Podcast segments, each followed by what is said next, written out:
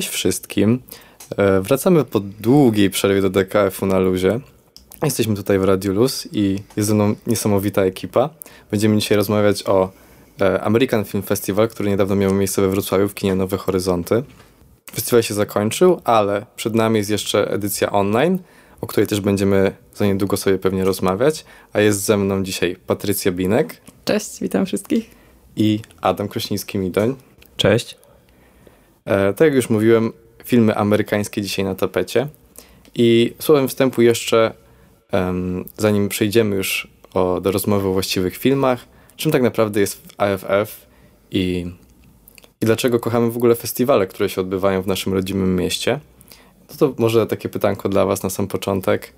Czym w ogóle dla Was jest AFF i dlaczego polecilibyście osobie, która nigdy nie miała styczności z festiwalami filmowymi, właśnie wybranie się na taki festiwal, czy w, e, jakby na pojedynczy seans, czy nawet na całą długość festiwalu wykupić po prostu karnet?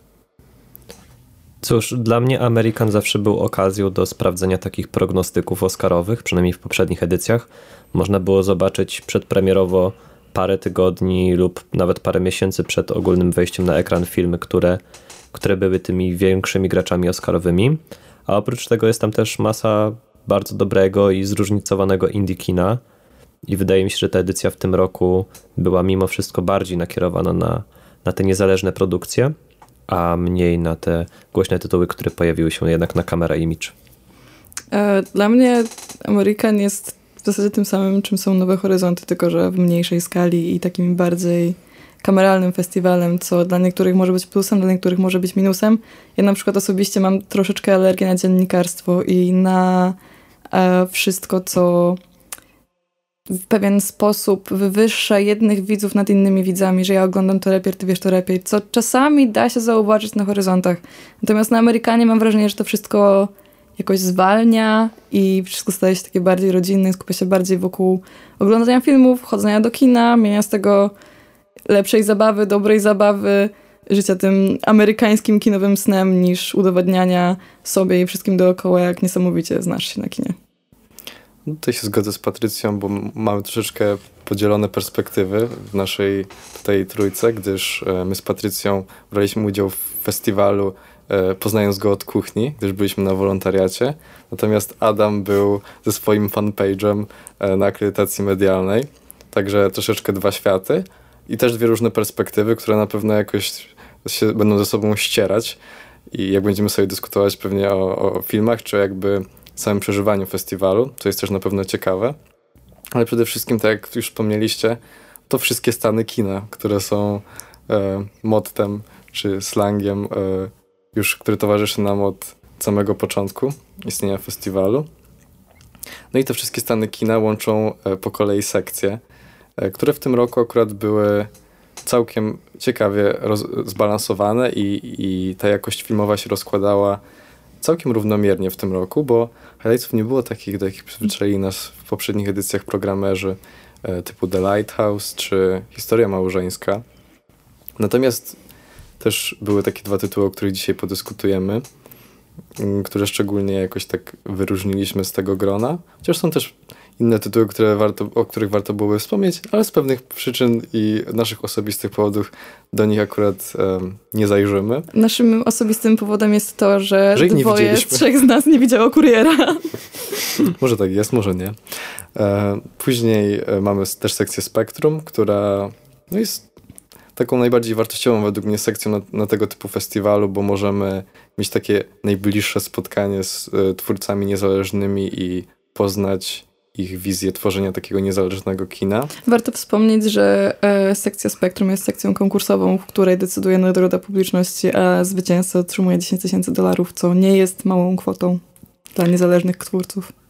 To nie są małe pieniądze, to są duże kwoty.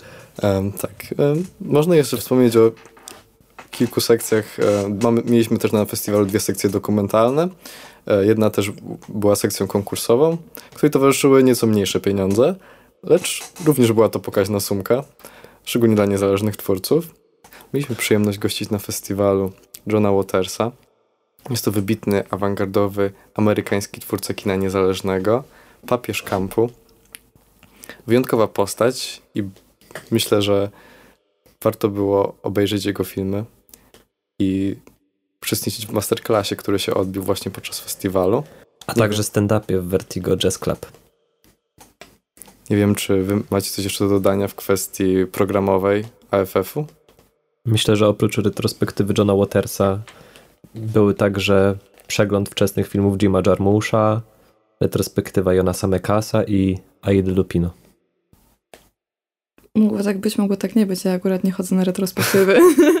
Myślę, że my mieliśmy troszeczkę za mało czasu, żeby chodzić na retrospektywę, ale na pewno doceniamy wszystkich koneserów starszych obrazów. Ja miałem czas i zapewniam was, że była to prawda. Ale do meritum. Tak naprawdę chcieliśmy porozmawiać głównie o dwóch filmach z sekcji Highlights i zaczniemy od Come On, Come On. Come On, Come On to wydaje mi się, że nie tylko mój, ale też jak się potem okaże e, u Piotrka ulubiony film festiwalu. Spoiler! Tak. To w ogóle pierwszy film, w którym Joaquin Phoenix zagrał, zagrał główną rolę po Jokerze. Tutaj Joaquin wciela się w nowojorskiego singla i dziennikarza, który tak naprawdę podróżuje przez Amerykę i nagrywa na mikrofon do programu wypowiedzi dzieci i ich refleksje.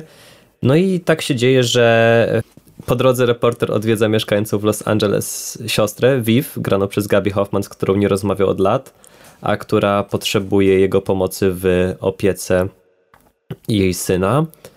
Więc tak naprawdę Joaquin bierze na swoje barki odpowiedzialność za opiekowanie się dziewięcioletnim bratankiem i zabiera go ze sobą do Nowego Jorku, a potem do innych miast. Wspólna podróż okaże się lekcją cierpliwości dla Joaquina, a dla młodego Jesse'ego obserwacją świata dorosłych. Dla mnie Come On, Come On to jest w sumie najważniejszy film tego roku i nie mówię tylko o takim moim personalnym odbiorze, ale uważam, że po prostu bardzo dużo osób powinno go zobaczyć i naprawdę nie obraziłbym się, gdyby w 2020 roku, kiedy ten film będzie premierował, wycieczki szkolne wybierały się na niego, ponieważ mam w sobie bardzo dużo takiej prostej mądrości. Płynie z niego taka czysta energia empatii i wzajemnego wsłuchania się we własne potrzeby. I bardzo też podoba mi się, jak redefiniuje pojęcie tacierzyństwa w kinie, i to jest już drugi film w tym roku, który w pewien sposób patrzy z innej perspektywy na co to znaczy bycie ojcem po Titan. Ten film jest y, skrajnie inny od Titan, ale, ale mimo wszystko to jest jakieś poszerzenie kontekstu mm, w pokazaniu odpowiedzialności bycia dorosłym i opieki, się, i, od, i opieki nad własnym dzieckiem. I może spotkam się tutaj z, z głosami przeciw, ale jak dla mnie on jest czymś więcej niż zlepkiem truizmów rodem z Małego Księcia, bo bierze pod uwagę i perspektywę dziecięcą i dorosłego i finalnie odnajduje piękno w takiej dojrzałej dorosłości emocjonalnym i w dziecięcym świecie niewinności po prostu. E, no ja do tego filmu podchodzę, z, nie powiem, że zgoła inaczej, ale poniekąd inaczej, bo tak samo jak przygotowywałam się do tego podcastu, czy czytałam jakieś recenzje przed, czy czytałam recenzje po, e, to niestety po mnie ten film bardzo spłynął, e, na, jeśli chodzi o warstwę emocjonalną. I we mnie bardzo, bardzo mocno uderzyło to, jak bardzo przesycony jest e, swego rodzaju truizmami, jak bardzo przesycony jest tą nostalgią i to jest ten film, który ma nas łapać za serce, jest wręcz chłodno wykalkulowany na to, żeby łapać nas za serce. I to jest łapanie w taki bardzo okrutny sposób, bo to jest łapanie na ten haczyk, że dzieci to też ludzie. No, no tak, i dla mnie to jest tak niesamowicie oczywiste, że nie dostrzegam jakby potrzeby robienia o tym aż tak mocno mm, nacechowanego emocjonalnie filmu. Aczkolwiek e, też mam, mam scenę z tego filmu, która mnie wzruszyła do łez i dla mnie ten, ta jedna scena e, z samej końcówki ratuje, znaczy może nie ratuje, ale zmienia cały ten film i zupełnie inaczej wychodziłabym z tego filmu, gdyby tej sceny nie było. E, I jest to scena, w której główny bohater e, grany przez Phoenixa, czyli Johnny, mówi, że wszystko fajnie, fajna jest to przygoda, ale ty nie będziesz tego pamiętał. Mimo, że bardzo chcesz pamiętać i jakby gwarantuję, że tego nigdy nie zapomnisz. I zastanowiłam się tak sama, sama w sobie, ile, ile razy moi rodzice bardzo chcieli, żebym ja miała jakieś wspomnienia. Jako dziecko zabierali mnie w różne fantastyczne miejsca i ja tego w tym momencie już zupełnie nie pamiętam i to mogło nigdy w życiu nie zaistnieć, bo pamiętam to ze zdjęć. To jest jedyna moja forma wspomnienia z tego. I ile było momentów, w którym czułam się najszczęśliwsza na świecie, ale w tym momencie w mojej pamięci, w mojej świadomości ten moment po prostu wygasł i go nie ma. Jakby nigdy wcześniej go nie było. Piękne słowa, Patrycja. Aż ciężko mi teraz przyjąć pałeczkę po tobie. Dziękuję. E, ale niestety muszę się odrobinkę nie zgodzić z tą pierwszą częścią. Jakkolwiek druga poruszyła moje serce. A propos końcówki, tak, tak um, ten film absolutnie po mnie nie spłynął. Um, te proste historie i taka poetyka naszego codziennego życia i takich niuansów, które towarzyszą nam przy dorastaniu i właśnie w tym średnim wieku, gdzie musimy mierzyć się z pewnego rodzaju przeszkodami, takimi jak mierzył się Joaquin, mm, wychowując swojego siostrzeńca. Myślę, tak jak, myślę, że tak jak powiedział Adam, bardzo ciekawe jest pokazane w tym filmie tacierzyństwo i to, że tak naprawdę nikt z nas nie jest na to przygotowany i nikt nie będzie przygotowany, bo to jest bardzo zaskakujący moment. Dla głównego bohatera filmu to, to było bardzo zaskakujące, ale dla nas, czy dla naszych znajomych, czy pewnie dla naszych rodziców to było równie zaskakujące i trudne. I też tak naprawdę po tym filmie zrozumiałem do końca, jak wielkim poświęceniem i przygodą jest um, tacierzyństwo czy macierzyństwo. Jestem bardzo wdzięczny w ogóle, moi, moi rodzice się zdecydowali na, na, na, podjęcie tej przygody, bo na pewno nie, nie było łatwo i dalej nie jest łatwo. Um, ale wyciągnąłem z tego filmu taką właśnie przyjemną troszeczkę lekcję i zrobiło mi się ciepło na serduszku momentami. Po prostu zażyłem tego, tego ciepła z tych dialogów, mimo czarno-białej stylistyki. Było ten film był bardzo ciepły. Więc... E, ja mam trochę właśnie zarzut do, do, tego, do tego ciepła, bo mi jest już za ciepło na tym filmie. Ja już mam wrażenie, że to jest tak bardzo polukrowane, mimo dramatycznych okoliczności w sumie, w jakich dzieje się ten film, że dla mnie już jest bardzo ciężko uwierzyć w tą historię, bo ona jest tak polukrowana i uważam, że dużo lepiej, jeżeli już chcemy tworzyć film, e, który powie nam, że dzieci to też ludzie i że mają swoją wizję na świat, wizję na swoją przyszłość, byłoby zrobienie dokumentu. Faktycznie, tak jak zrobił to e, bohater naszego filmu. Zresztą część e, nagranych wywiadów i dialogów, które Johnny Well Phoenix przeprowadza z, z dziećmi, jest, jest zresztą faktycznymi e, wywiadami z prawdziwymi ludźmi, a nie pozostawionymi aktorami.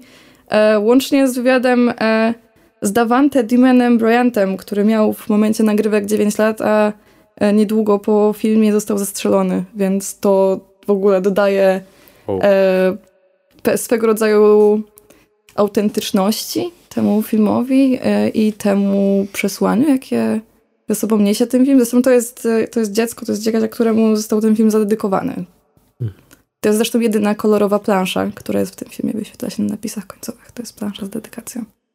Ty tutaj, Patka, mówisz, że myślą tego filmu to jest, że dzieci to też ludzie, ale moim zdaniem za tym filmem przemawia to, że dzieci to przede wszystkim dzieci, a dorośli to są tylko dorośli. I, i właśnie tutaj y, Mills w fantastyczny sposób nie ocenia tego, że w byciu rodzicem mogą się zdarzyć jakieś potknięcia, jakieś chwile słabości.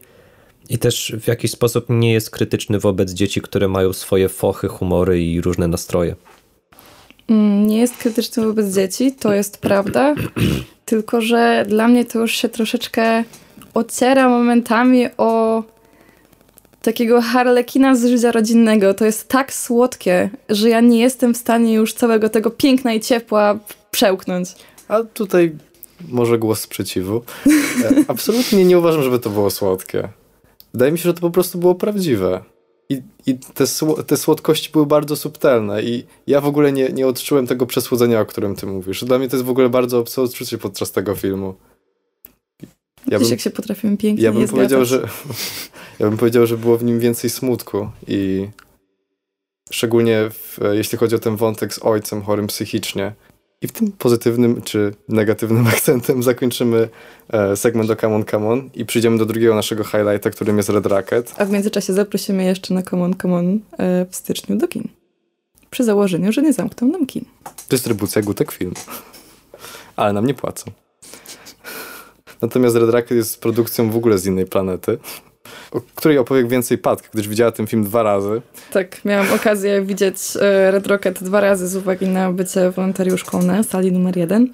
E, I Red Rocket e, opowiada o tym, jak Mikey Saber w wieku lat 40 paru przyjeżdża z powrotem pobity i bezdomny, a jeśli z bagażem, to tylko emocjonalnym, do swojego domu w Texas City. Do swojej żony, z którą nie zdążył się rozwieść, która dalej mieszka z matką w zapuszczonym domu i żebra w zasadzie o jakiekolwiek zakwaterowanie, wikty opierunek. E, I jeżeli jest konieczne, nie wiem, przy tym płaszczenie się przed jej matką, on to zrobi. Jeżeli konieczne jest łażenie po firmach, żeby zapłacić czynsz swojej teściowej, to on to zrobi. E, I Mikey Saber, będący emerytowaną gwiazdą porno, z dwoma nagrodami AVN, czyli Oscarami e, w branży pornograficznej, zrobi wszystko, żeby powrócić do swojego domu, gdzie szuka e, biletu powrotnego do Los Angeles, skąd prawdopodobnie do Teksasu z powrotem przyjechał. Mike jest też w ogóle bardzo ciekawą i barwną postacią, która jest przedstawiona bardzo negatywnie, a przy tym bardzo pozytywnie. I, i na przykład miałem takie odczucie podczas oglądania Red Rocket, że absolutnie nie chciałem mu kibicować, ale jakoś to robiłem podświadomie i chciałem jak najlepiej dla niego, mimo tego, że, że absolutnie był bardzo antypatyczny i, i chciałem jak najlepiej dla jego rodziny przede wszystkim i, i nie, do końca, i nie do końca byłem pewny e, tak naprawdę o co mu chodzi w tym filmie i, i, i tak naprawdę co on, co, co on chce osiągnąć tym, że przyjechał do tego Teksasu, jak myślicie? Mikey jest po prostu świetnym krętaczem, któremu jakimś cudem wszystko uchodzi na sucho do czasu. Mm, a tak naprawdę Mikey wraca do Teksasu, bo to chyba jedyne miejsce, w którym jeszcze może coś zwojować. On na początku filmu mówi, że tak naprawdę spalił za sobą wszystkie mosty, więc stara się jakoś odbudować tą swoją renomę i pozycję w Teksasie. Um, oprócz tego, że, że musi odwalać tą czarną robotę, yy, pracując na swój wikt i opierunek, to przy okazji poznaje swoją nastoletnią, chyba nawet nieletnią sympatię, e, która pracuje w poczkarni. W tej roli Susanna Sony w ogóle to jaka chemia jest między tymi bohaterami to jest coś, co w moim uznaniu w dużej mierze buduje ten film. Oprócz tego zapłotu poznaje sąsiada, z którym w dużej mierze to, co robi w filmie, to jeździ samochodem, bo tak naprawdę ten sąsiad zapłotu robi za jego szofera i w trakcie tych podróży y, nawija mu makaron na uszy i mami go jak y, fantastyczne pomysły na biznes i na odbicie się ma mm, Majki w przyszłości. No i y, sąsiad łapie wszystko, łyka wszystko jak pelikan i jak widać ten autorytet Majkiego w kluczowej scenie filmu mm, Tutaj przydałyby się jakieś graficzne przedstawienie no, no. Adama rozkładającego ręce. Potrzebujemy ob obrazki na podcaście. Tak. Halo, halo. Fatka, ratuj. E, ratunek jest taki, ja miałam takie trochę przemyślenie, że człowiek wyjedzie z LA, ale LA nie wyjedzie z człowieka. I nieważne, że on jest e, właśnie bez pieniędzy, bez bagażu, bez ubrań, albo z ubraniami, które kupił na wyprzedaży garażowej trzy dni temu jest w Teksasie bez niczego, to on dalej równo bajeruje wszystkich dookoła i on dalej zachowuje się jakby był na, na szczycie swojej kariery, mimo że jest praktycznie niezatrudnialny, dorabia sobie na sprzedaży marihuany i nikt, nikt go w tym Teksasie tak naprawdę nie chce. Nikt nie chce, żeby, żeby Mikey Saber wracał.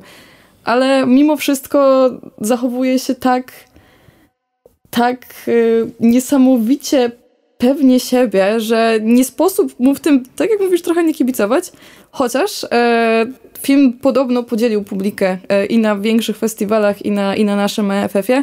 E, czy to jest film, który jest e, kolejnym ogniwem e, w filmografii, w uniwersum Shona Bakera, czy to jest po prostu film do pośmiania się o żartów z seksu?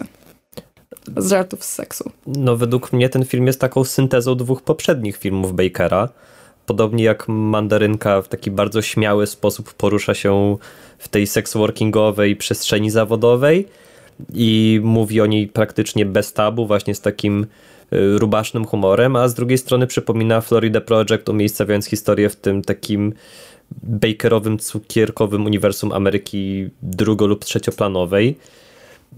Rzeczywiście w tym filmie jest więcej żartów do pośmiania się niż we Florida Project i jednak można to nazwać kinem bardziej dostarczającym rozrywki niż, niż y, głębszych przemyśleń, ale to, to zburzenie po raz kolejny American Dream wychodzi Bakerowi tak samo przekonująco i prawdopodobnie dobrze co we Florida Project. Ja bardzo dziękuję Bakerowi za to, że, że on chce szukać takich historii i szukać ludzi, naturszczyków, którzy mu pomagają w tworzeniu takich historii. Po prostu odcinając się kompletnie od Blichtru i Hollywoodu i schodząc do jakichś dzielnic przedmieść, o których już wszyscy dawno zapomnieli, bo tak naprawdę to, jest, to głównie jest Ameryka i te ośmiopasmowe autostrady w Teksasie, te dinery gdzieś na uboczu, gdzie toczy się jakieś życie robotników. Czerwone Melboro i smutne pitbulle. Jak inaczej, jak lepiej przedstawić Teksas? No nie jest na pewno aż taka wizja jak PTA, aż poleje się krew, ale myślę, że Baker ma taki urok w przedstawianiu codzienności w bardzo cukierkowo fa fantazyjnym stylu. Tak bym to nazwał. Co jest w ogóle bardzo ciekawe wizualnie, ponieważ y, ta kafejka z donatami i, i z kawą, gdzie pracuje truskaweczka czy strawberry grana przez debiutantkę Suzanne Sohn, jest osadzona w takim bardzo cukierkowym, bardzo zahaczającym o wszystko, co słodkie w każdym rozumieniu tego słowa stylu i znajduje się tuż obok e, rafinerii, która jest czarna i dymi, co w ogóle stanowi fantastyczny kontrast wizualny. Tak, i myślę, że to by było też dość smutne, gdyby Baker właśnie chcąc zwrócić uwagę na te y, problemy i po prostu wydarzenia Ameryki z przedmieść, gdyby widzowie z tego filmu wyciągnęli tylko rozrywkę, a żadnej takiej refleksji na temat życia tam. Inna sprawa, że ten film jest jak na swoje przesłanie i swoją historię też bardzo długi, bo trwa około dwóch godzin, a historia wydaje mi się, że bez uszczerbku i dla waloru humorystycznego i dla waloru opowiadania faktycznie historii Ameryki można by zamknąć spokojnie w 80 minutach i uderzyłoby bardziej niż rozwleczone na dwie godziny. Tutaj ciężko się nie zgodzić, gdyż ta końcówka filmu już, już czuliśmy, że to zmierza do, do ciekawego zakończenia, którego może nie będziemy zdradzać, um, ale amerykański sen się po prostu rozpadł i uderzył brutalnie pyskiem o beton. No i można po prostu było to zakończyć o wiele szybciej i, i wydaje mi się, że widzowie też by to docenili po prostu, że, że, że ta akcja została zepchnięta do krótszego metrażu, który jest adek bardziej adekwatny, jeśli chodzi o takie nieco bardziej rozrywkowe produkcje. E, I to były dwa filmy z sekcji Highlights, które, które nam się najbardziej podobały i wspólnie mieliśmy okazję je zobaczyć. Przy okazji DKF Politechnika rozwiewa tajemnicę, dlaczego Red Rocket nazywa się Red Rocket, bo z filmu to w ogóle nie wynika. Ale, ale zro zrobimy to. Otóż, kochani, proszę o werble na stole. Red Rocket to jest amerykańskie określenie na psią erekcję. Dziękuję. Wow. Uh! e, nie można, było lepsze, nie można było prosić o lepsze zakończenie rozmowy o sekcji highlights. Dziękujemy Patrycja. Nie ma za co. I tym bardzo ciekawym akcentem przejdziemy do sekcji spektrum. Tak jak wspominaliśmy, e, takiej koronnej sekcji um, konkursowej na festiwalu. I zaczniemy od um, filmu, który wygrał tą sekcję. Um, Down with the King. Czyli Król nie żyje. Czyli Król nie żyje. Historia całkiem ciekawa z perspektywy z perspektywy życia rapera, gdyż um, z reguły historie um, o powstawaniu właśnie twórców e, czy pojawianiu się na scenie rozpoczynają się od życia na ulicy, czy w dużym skrócie undergroundu i tej całej drogi i ścieżki na szczyt. A tak naprawdę e, historia mm, w Down of the King rozpoczyna się już na samym szczycie, gdzie e, Money Merk próbuje odciąć się, odciąć wszystkie swoje koneksje związane z hip-hopem i spróbować czegoś nowego, czym jest życie na farmie i rozkoszowanie się wiejską idyllą Massachusetts. Um, I właśnie to jest ciekawe w tym filmie, że mamy takie troszeczkę inne spojrzenie na i kryzys twórczy, i to, na co cierpią ludzie, którzy osiągnęli sukces i z czym oni tak naprawdę się mierzą, bo można łatwo powiedzieć, że hej, ty masz pieniądze, ty już masz wszystko, ty osiągnąłeś to, to i to, ale co później? No i właśnie ten film odpowiada na te pytania, e, co później i jak sobie radzić z kryzysem twórczym i kryzysem jakby osobowości i tym tak naprawdę czym, czym chce się, to, co chce się robić dalej ze swoim życiem i ze swoją karierą. Jak wy odebraliście ten film, który tak naprawdę chyba się wszystkim podobał na tym festiwalu, bo jednak wygrał. Um, ja mówiąc szczerze, nie był, nie był to mój faworyt, jeśli chodzi o sekcję Spektrum i w ogóle nie spodziewałam się, że ten e, film akurat wygra. Ale nie, nie powiem, że mi się ten film nie podobał. Natomiast nie mogę powiedzieć, żeby ten film jakoś też bardzo mocno we mnie został i że dla mnie to była historia, która mnie jakoś bardzo mocno poruszyła. Dla mnie to była dobra, bardzo solidna historia, napisana od A do Z i można by było napisać też o tym książkę i też ta książka byłaby pewnie poczytna w pewnych kręgach. Absolutnie urzekający jest dla mnie e, fragment e, freestylowania o życiu na farmie. To jest absolutnie coś, co będzie w moim serduszku na, na wiele, wiele lat. Ale dlaczego ten film wygrał, w sumie nie jestem w stanie stwierdzić. Nie jestem też w stanie stwierdzić, czy ten film faktycznie wszystkim się podobał, bo słyszałam takie dość mieszane opinie. Na przykład mi się nie podobał i to wow. ani trochę. Ale u mnie też jest ten trochę specyficzny przypadek, że ja widziałem ze Spektrum dwa filmy, a w ogóle na y, Śmierć Króla załap- Król nie żyje załapałem się dopiero na, przez to, że wyklikałem się na nagrodzony pokaz, więc tak naprawdę szedłem w ciemno. I na napisach końcowych byłem bardzo zdziwiony, jaki poziom musiała reprezentować cała sekcja Spektrum, jeżeli to jest ulubiony film ludzi y, na festiwalu, ale też nie jestem jakoś y, bardzo zdziwiony, bo ten film faktycznie może dostarczyć takiego ukojenia i poczucia ciepełka na serduszku, ale ja nic nie poradzę na to, że mnie ten film strasznie wynudził. I tak naprawdę ta obserwacja tego y, reprezentanta gangstarapu na farmie, oprócz tego, że cały czas jest miła, to mam wrażenie, że kręci się w kółko i mm, nie rozwija za bardzo wątków, które mogłyby zostać rozwinięte.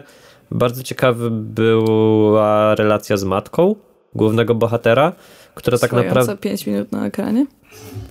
Znaczy, ona się pojawia dwa lub trzy razy w tym filmie. Tam przyjeżdża, odwiedza go raz na jakiś czas. No i ja tych właśnie spotkaniach doszukiwałem się jakiejś właśnie przestrzeni na to, żeby, żeby właśnie Manny Merk mógł się zwierzyć ze swoich słabości, albo żeby jakkolwiek pchnąć to jego sytuację do przodu, bo tak naprawdę zostajemy go w sytuacji takiego kryzysu zawodowego i też opuszczamy go praktycznie w tym samym miejscu, więc ja po prostu tego jakoś nie poczułem, a coś, co powiedzmy no, nie powinno jakoś wpływać bezpośrednio na jakąś całą cenę filmu, ale jak e, jest ta scena koncertowa, to ona jest moim zdaniem tak że zmontowana, że to widać, że ta widownia skacze do zupełnie jakiejś innej melodii albo jest zupełnie wzięta z innej bajki. E, do tego, co się dzieje na scenie. To już nawet nie chodzi o to, że Money Merk e, nie jest bestią sceniczną, tylko stoi jak słup soli, ale też do świateł i, i całej pirotechniki na koncercie. No ale to już taki poboczny, drugoplanowy zgrzyt. Teraz jak w sumie to powiedziałeś, mam takie przemyślenie, że ten film mógł, wy mógł wygrać dlatego właśnie, że jest łatwy. Że on nie wymaga od ciebie żadnego zagłębienia się w tą historię emocjonalnie, on cię nie przeczołga po szkle, ani też nie zostawi cię z setką metafor, które musisz sobie potem przemyśleć w domu i zastanowić się, o czym był w ogóle ten film. Tylko to jest łatwa, prosta, przyjemna historia odpowiedziana właśnie od A do Z, bez żadnych metafor po drodze, bez żadnych środków stylistycznych, które wymagałyby od widza niesamowitego skupienia, tylko to jest absolutnie film, który można przyjść do domu, puścić sobie z legalnego źródła. Nawet niekoniecznie trzeba oglądać go w kinie, obejrzeć, żeby zmęczyć oczy przed snem i na drugi dzień zapomnieć. Ja nie mam żadnej skali porównawczej, więc jest naprawdę duża szansa, że masz rację, Patrycjo. Dziękuję. Bardzo mm -hmm. rację. No jak powiedzieliście, to taka troszeczkę wyliczanka. Można ten film tak naprawdę opisać słowami jest raper, jest farma, są ludzie na farmie. Są krowy. są comic reliefy, jest Są. skunks, jest polowanie na skunksa, e, jest kryzys twórczy, jest jakiś mumble rap, e, jest mały romans, Wszystko jest. Wszystko jest. Wszystkie obowiązkowe punkty dobrego filmu zostały Jest- spełnione. jest menago, jest powrót na scenę i później co dalej? Potem są napisy końcowe. Dokładnie. Następny film. Następny film. Następnym filmem jest Anchorage, który jest naszym personalnym faworytem ze względu na miłość do Dakoty Lousha, którego mieliśmy, ocho- mieliśmy ochotę, ochotę też, ale okazję poznać osobiście w bardzo imprezowych okolicznościach. Warto też nadmienić, że pierwszym pokazem i premierą w ogóle polską Anchorage był pokaz e, późno w nocy, zarezerwowany tylko i wyłącznie dla wolontariuszy. E, był to pokaz niespodzianka, pierwszy e, na EFF-ie pokaz z gośćmi. E, I też sami twórcy byli bardzo dumni i bardzo szczęśliwi z tego, że pierwszy raz e, w Polsce mogą ten film zobaczyć właśnie nie krytycy, nie widzowie, nie ktoś, kto przyjdzie i zapomni, tylko właśnie ludzie, którzy tworzą ten festiwal, są tutaj nie dlatego, że dostają za to pieniądze, tylko są stricte z pasji i ich nagrodą jest to, że dostają karnet i zachwyceni byli w ogóle tym, że, że mogą się z nami spotkać, że mogą z nami pogadać, że mogą z nami iść do drukarni nieoficjalnego klubu festiwalowego tej edycji. Wydaje mi się, że najlepiej, z- jakby fragmentem z tej historii a propos tego pokazu, który najlepiej obrazuje to, co dzieje się troszeczkę na ekranie i w głowie scenarzysty i reżysera, jest to, że po pokazie puścili na głośnikach w kinie Banie u Cygana. I, I to jest absolutnie perłą tego dnia i całego festiwalu. A teraz możemy przejść tak naprawdę, czym jest Anchorage i o co chodzi w ogóle w tym tworze. Anchorage to miasto na Alasce, do którego zmierza, ją, zmierza dwójka braci. A zmierzają w, w wielkim stylu, bo chcą się obłowić, bo podobno rybacy na Anchorage bardzo chcą piguły, więc są w stanie zapłacić dwudziestokrotność tego, ile wyciągnęliby w LA, dlatego przemierzają całe Stany z misiami w bagażniku napchanymi pigułami, przy okazji tripując i nie ogarniając rzeczywistości. I w zasadzie to jest cała fabuła tego filmu, jakby się nad tym głębiej zastanowić. To jest w zasadzie taki prawdziwy e, film drogi, tylko że nie film drogi, w którym się zatrzymujesz na jedzenie albo rozmawiasz z jakimiś przechodniami. Nie, nie, jedziesz przez pustynię, unikasz krajówek i w zasadzie cały ten film rozgrywa się albo w melinach, gdzie oni chleją, albo w samochodzie, gdzie się kłócą. To jest w ogóle niesamowite, że stwierdzamy, że normalniejszy z braci, czyli e, Jacob, grany przez Scotta Monahama, je, ma niebieskie włosy, pomalowane paznokcie, wiecznie na haju, Złote zęby. złote zęby i stwierdzamy, no dobra, to jest ten normalniejszy, to jest ten, który trzyma to wszystko w kupie. Tak, i w ogóle temu filmowi jeszcze towarzyszą dwie ciekawe historie, które po pomogą lub zabiorą całą przyjemność interpretując to ciekawe dzieło. Zjawisko, to jest doświadczenie. Doświadczenie audiowizualne. Kino. KINO. Um, pierwszą interpretacją będzie interpretacja biblijna, e, czyli redefiniowanie historii o Kainie i Ablu. Bardzo górnolotnie. Spoilery, uwaga, spoilery. Dokładnie.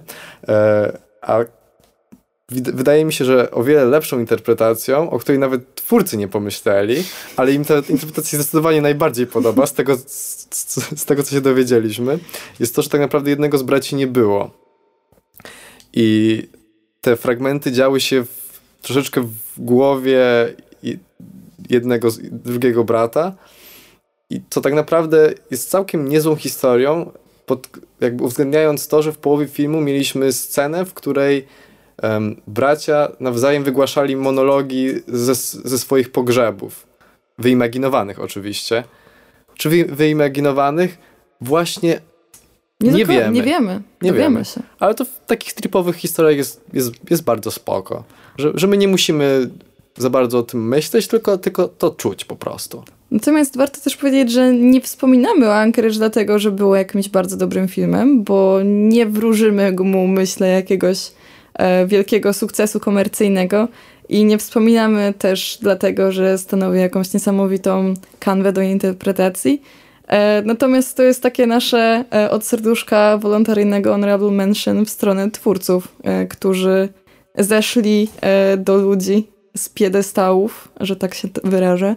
I tutaj chcielibyśmy na antenie podziękować e, zarówno Dakocie Loeszowi, jak i, jak i Scottowi Monahamowi za to, że, że z nami byli i jeżeli ktokolwiek kiedykolwiek będzie tłumaczył to w zamieszłych, czas, w zamieszłych czasach na angielski, to, to proszę, wyślijcie to Dakocie albo jego rodzinie.